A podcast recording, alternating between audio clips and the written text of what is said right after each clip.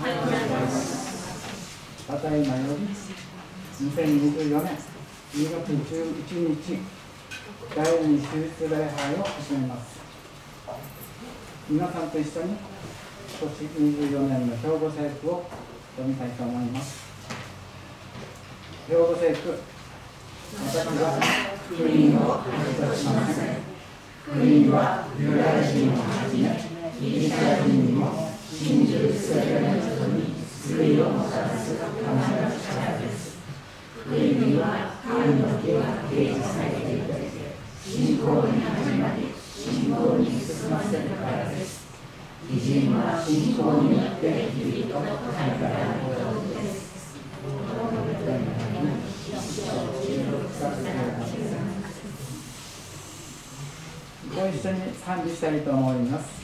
賛美歌9番力の主塩です。お体の差し替えのない方はご留意ください。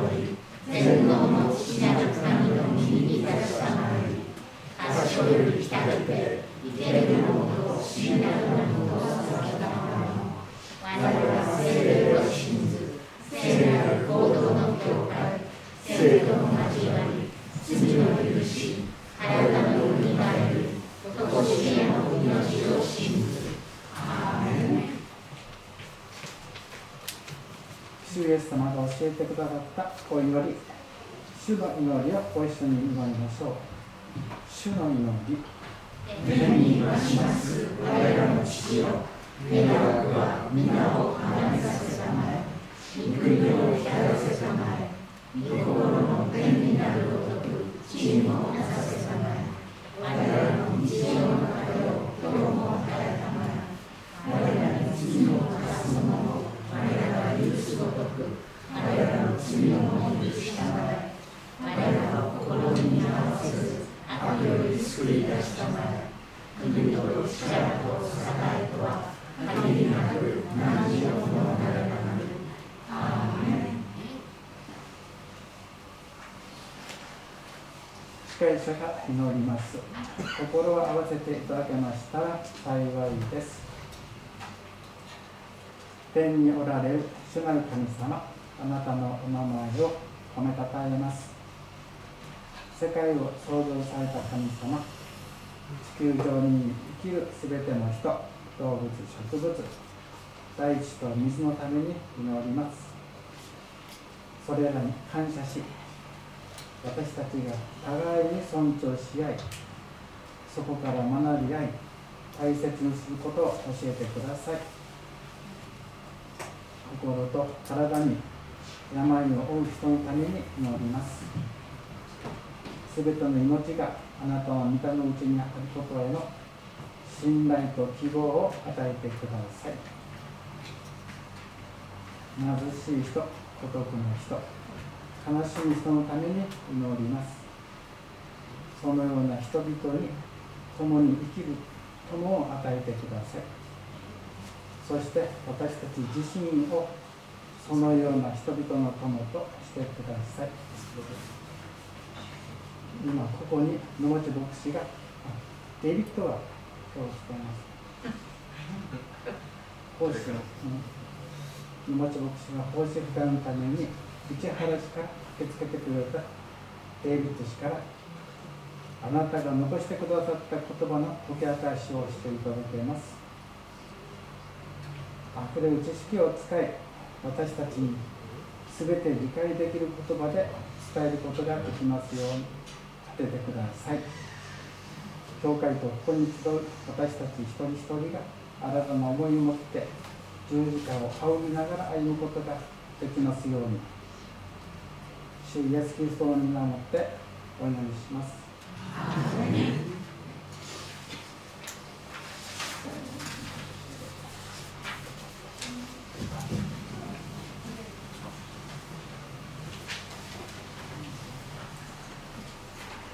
えー賛美をします。賛美歌280番。我が身の望みはですお願いします「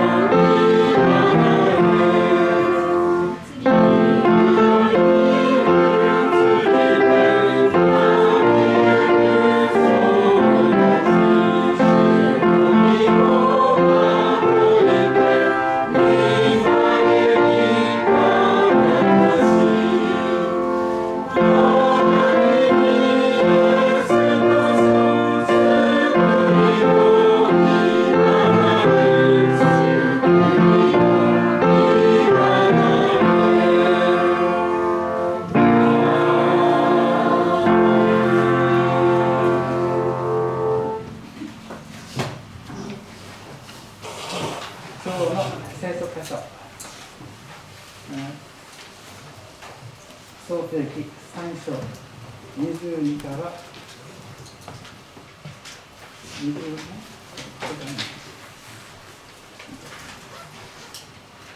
2024節を。斎藤のさんに読んでいただきますその後に最善を。与える神様と題してまとめられる場合というとしたらメッセージをいただきます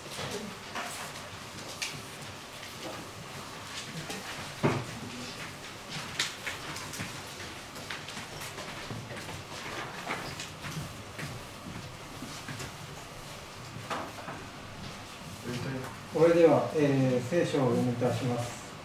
えー創世記、えー第3章22節から24節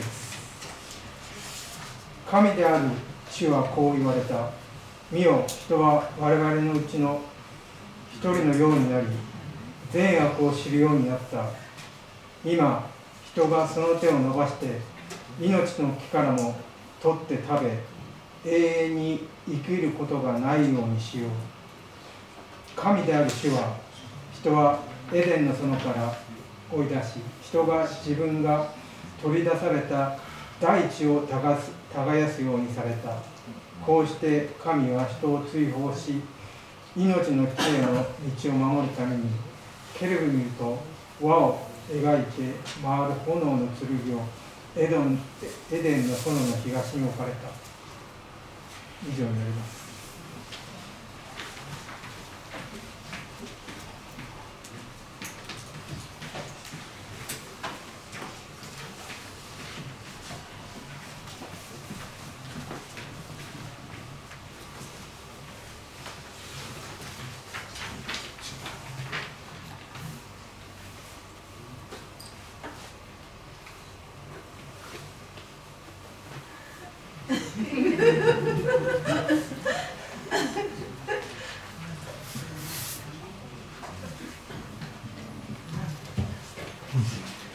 皆さんおはようございます。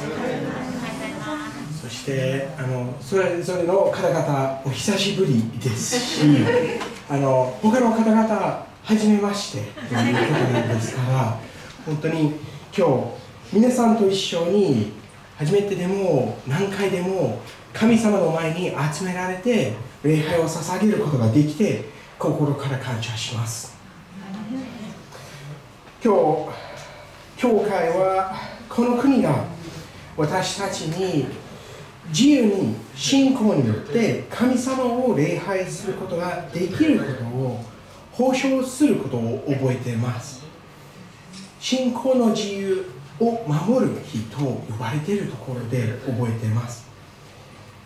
平和に礼拝できる恵みに感謝します。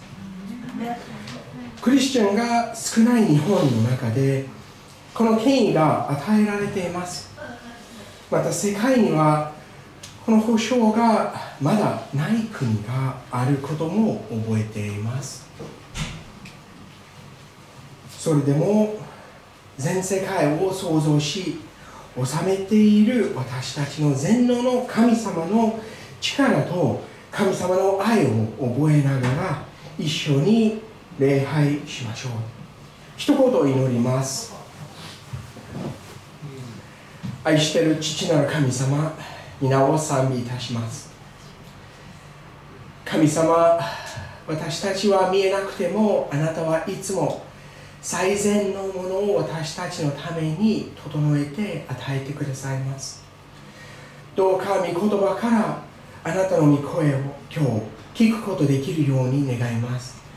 その慰めまた勇気をいただいてあなたのために生きることあなたのためにあ示すことができるように願います。どうか私たちと出会って語って導いてください。この時間を委ねます。主イエス・キリストの皆によって祈ります。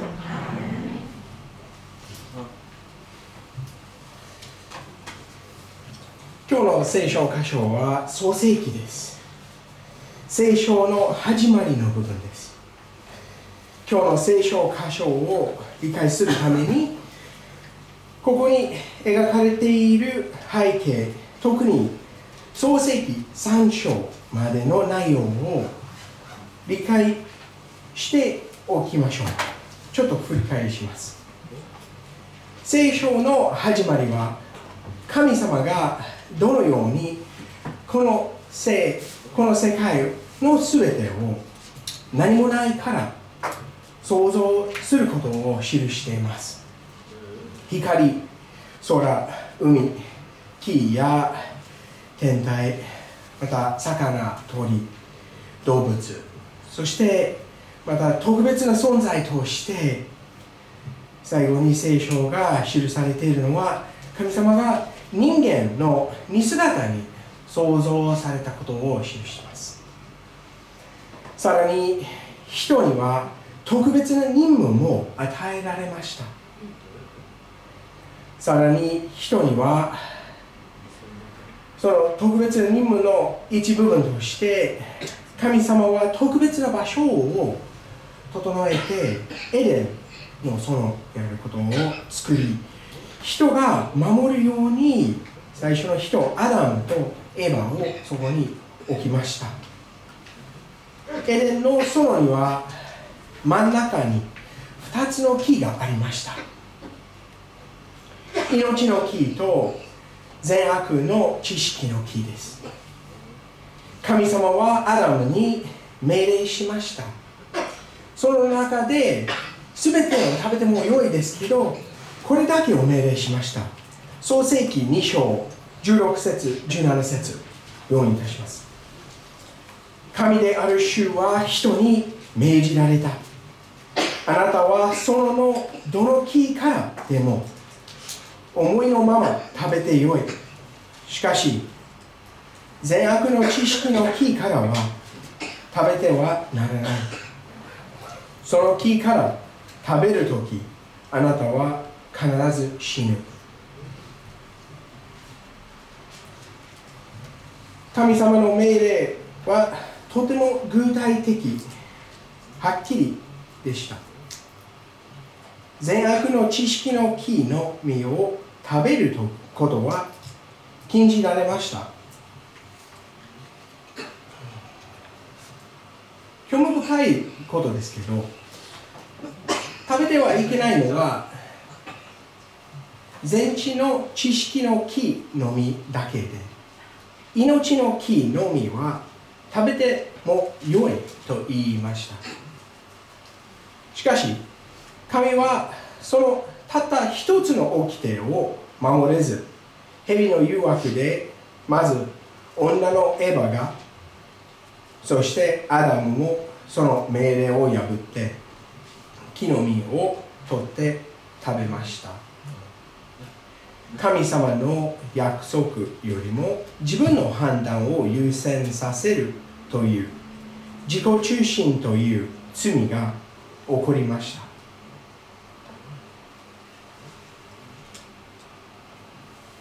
現在です。最初の罪でした。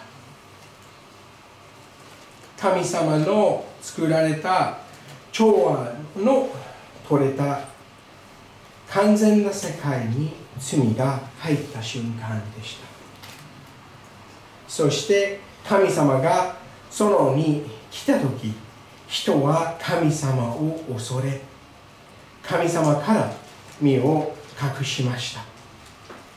神様はその状況を見てアダムとエヴァとヘリに対して語りました。今日の聖書箇所はその話の結論です。もう一度22節23節を見ましょ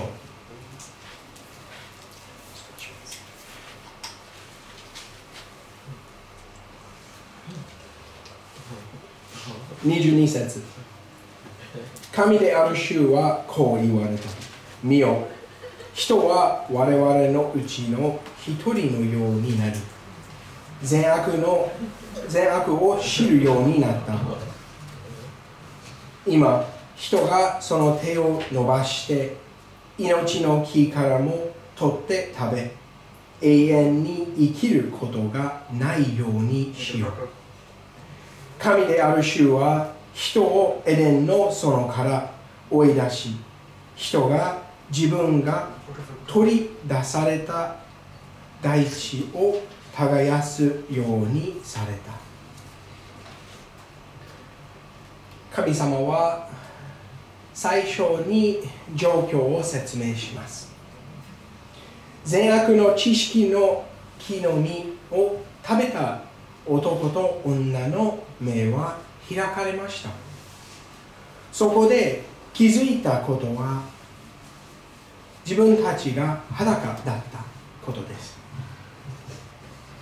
それは恥であり自分が悪を行ったことに気づきました。確かに善悪の知識の木の実から学びましたがそれは全くいらない知識でした。神様が創造した神様と調和していた姿から落ち今まで自由に神様と交わっていた人が神様と隔たれたことに気づいた時でした。神様と交われなくなった人は恐れと絶望を味わいました。ですからそのような状況の中で命の木の実を食べることが良いことではなくなり永遠の命を得ることは禁じられました。神様は善悪の知識の木の実は食べてはならないと命令しましたが人間はその命令を破りました。それなのにまた命の木の実を食べてはならないと命令したらまた同じことが起こるでしょう。ですから命の木の実を食べないために命令するのではなくもう近づけないようにエレンの園から追い出ししかなかったでしょう。そして24節。こうして神は人を追放し命の木への道を守るためにケルビンと輪を描いて回る炎の剣をエデンの園の東に置かれた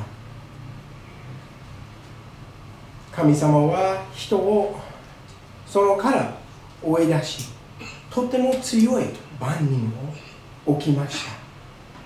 ケルビンは神様に使える聖なる見つかりです。一番神様ご自身に近いの使いです。一番神様の栄光を持っているの強い方です。それと一緒に回る炎の剣を置き人間がそのに戻ろうと思っても神様の命令を破ろ破ろうと思ってももうできなくなりました。ここまで見るとみんなはどう思いますか？神様の行動どう理解するでしょうか？私自身はクリスチャンホームで育てました。家にはルールがあり破ったら罰がありました。神様の教えを従うようなルールでした。嘘をつかないように盗まないように。まあ私の家族だったら学校からサボらないようにとかそういうようなルールが結構厳しくありました。そのルールは正しいことを学ぶためでした。当たり前の考え方でした。ですから私は善悪について善を選び悪をしないように育てられました。しかしいつも正しいことを守ることができませんでした。正しい生活を目指してとても立法主義的な考え方になりました。ですから私はこの場面を読んだ時当たり前に人間は神様の命令を破って背いたからエレンから追い出されて罰として命の木の実を食べることの権威を失ったと思われました。日本語を学んだ時私は四字熟語を勉強した間期が時期がありました。ほとんど全部忘れてしまいましたんですけど 一つ私にはすごく好きになったよく覚えてるのはあの自業自得です。私にはそれは人間の考え方をよくまとめていると思います。私たちはよくやったら自分の価値を示したら愛されるでしょう。従えば良い結果がある。悪いことをしたらその報いを受ける。間違えば責任を取るということです。裁判などで法律を犯した罪を報いだけではなく自分がついた小さな嘘約束を破った結果も私たちに折りかかります。しかし実際には私たちは間違いや失敗があれば許してほしい。もう一度やり直したいと思います。願います。その一方で善悪の知識の木の実を食べた私たちは自分の罪は隠しお互いを責めて責任を押し付けます。自業自得のことであなたがやったでしょう。あなたはその責任取らなければならないでしょう。と感じながら私たちは別でしょう。ごめんなさい。本当にごめんですから。許してください。もう一度チャンスをあげてください。全く無責任な立場を取るんじゃないですか。私たちに。は私のせいではない。私だけのせいではないでしょう。自分は正しい。少なくとも正しいところもあったと言いたいのです。しかし神様は全てをしています。私たちの言い訳よりも神様ははっきり私たちの心の底までに見て正しく裁くことができます。果たして神様の裁きは自業自得でしょうか？でもそうではありません。21節を見るとアダムとエヴァが追い出された前に神様は彼らに福を与えました。恥を追いましたまた人が罪を犯して神様の命令を守らなかった時でも神様は蛇を呪い土を呪っても人は呪いませんでした。さらに神様はもっと良い将来を約束するご計画を立てました。私は若かった時神様なかなか怖いかなと思いました。神の前に来ること怖いですよ。私はいつも立法主義的にルールを守りました。守らなければならない。でもルールを守ることは正しいことを分かって正しいことをしたいと思ってもいつもそのルールを守らなかったです。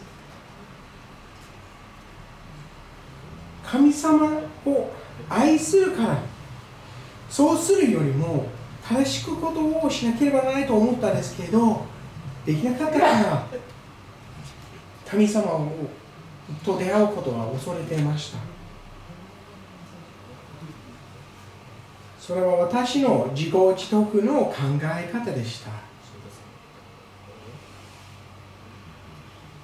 しかし神様は私たちのためにご計画があります。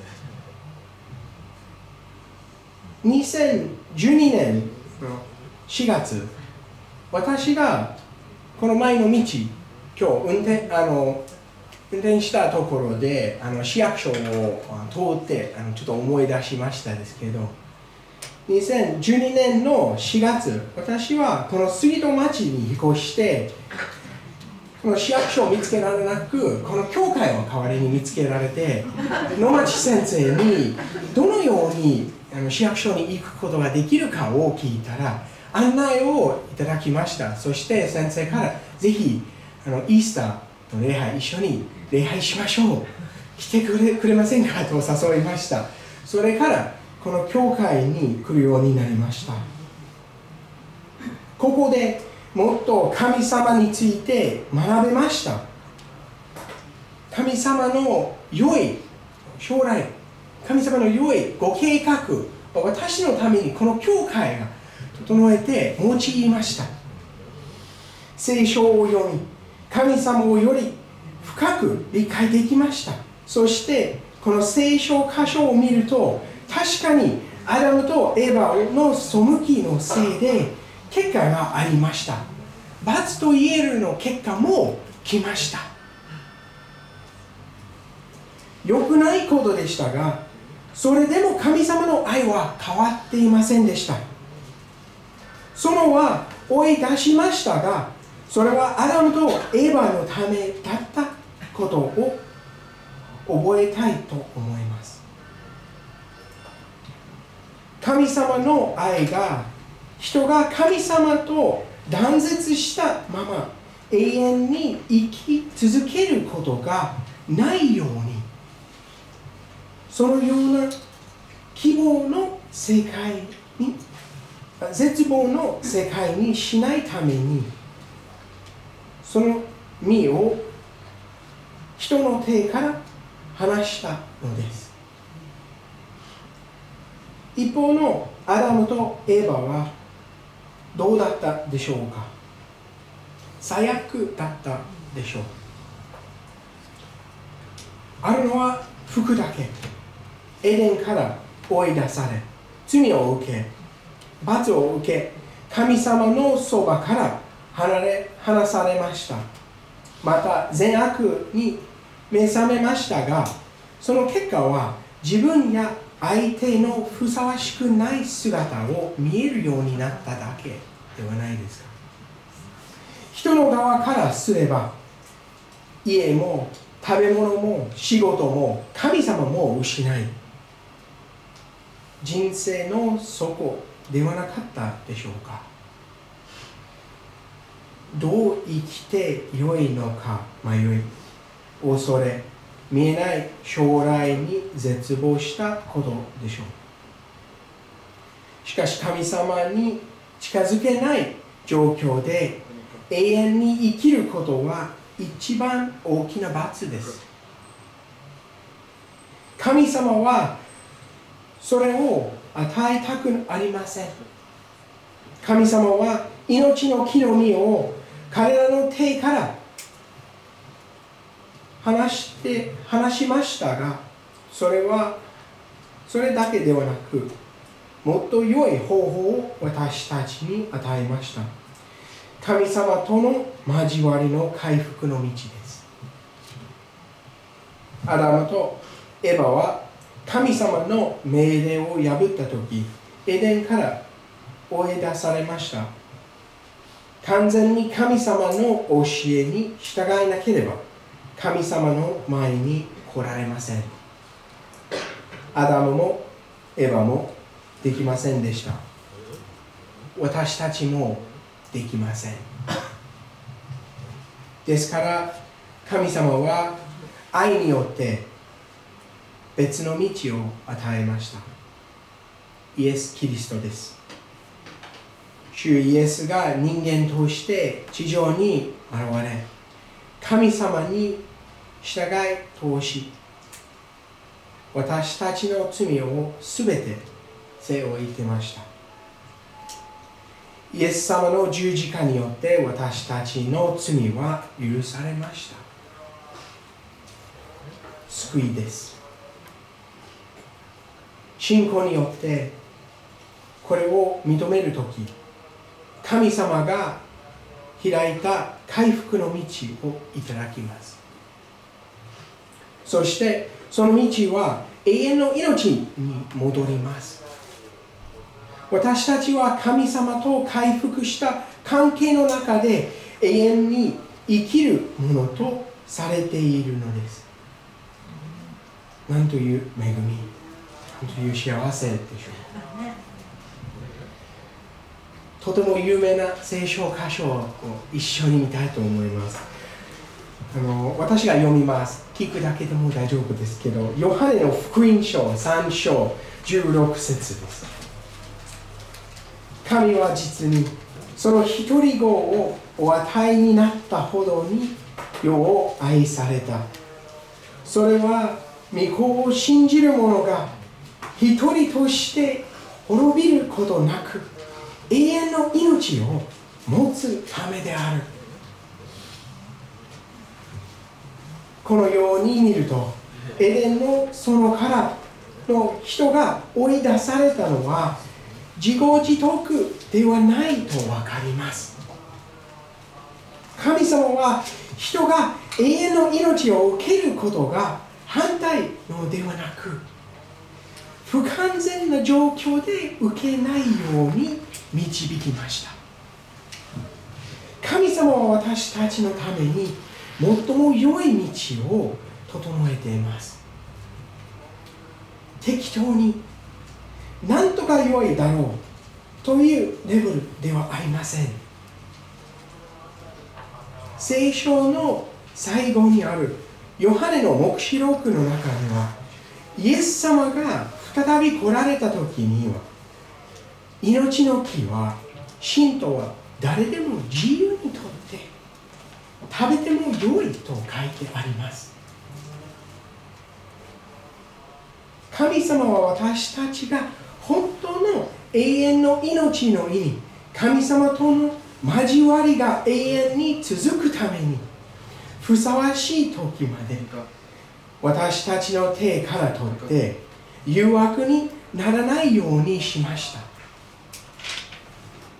アダムもエヴァもエデンの園から追い出された時これからどう良くなるか分からなかったでしょう。私たちもそれぞれの状況に置かれています。大変なところだったらどのようにこれが良い状況になるのかと思っているかもしれません。しかしこの時私たちは自分で判断しなくてよいのです。それはエヴァの間違いでした。自分の判断で神様よりも自分の良いと思ったことを優先しました。しかし神様の断絶は判断は失礼しました。神様の判断はいつも私たちへの最善です。たとえ人が忠実でなくても私たちのために一番良い道を与えます。命の木の実と同じように時々神様が時間がかかり神様は私たちにまだだよと言って私たちが正しく正しい道に戻れるために訓練が必要な時もあるんですけどその中でも神様の愛は変わりません。初めの罪から今も鍵は人の忠実ではなく神様の誠実です。私たち一人一人に信仰によって許しと永遠の命の道を与えました。最後にもう一度22節後半を読みいたします。今人がその手を伸ばして命の木からも取って食べ永遠に生きることがないようにしよう。神様は私たちを怒ってふさわしくないから永遠の命を与えないために追い出されたのではありません。愛によって永遠の命を一番良い状況状態で与える方法を考え整えました。その愛はアダムにも私たちにも与えられています。その道は私たちが一番望んでいるところにいつも行くわけではないですが神様はいつも最善を与えるように計画しています。神様は完全の罪の許しと永遠の命を与えると約束します。私たちの置かれているところでもっと神様を信じて今週も歩んでいきましょう。最後に一言を祈ります。父なる神様皆を賛美いたします神様アダムとエヴァと同じように私たちもあなたの判断よりも私たちの判断を信頼して優先する時もあります。神様あなたがそれをしていていつも最善を私たちのために与えてくださることを覚えて心から感謝します。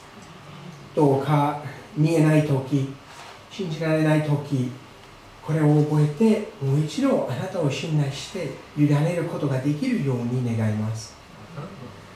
神様あなたが整えてくださった永遠の命の道私たちの主イエス・キリストを覚えて感謝します。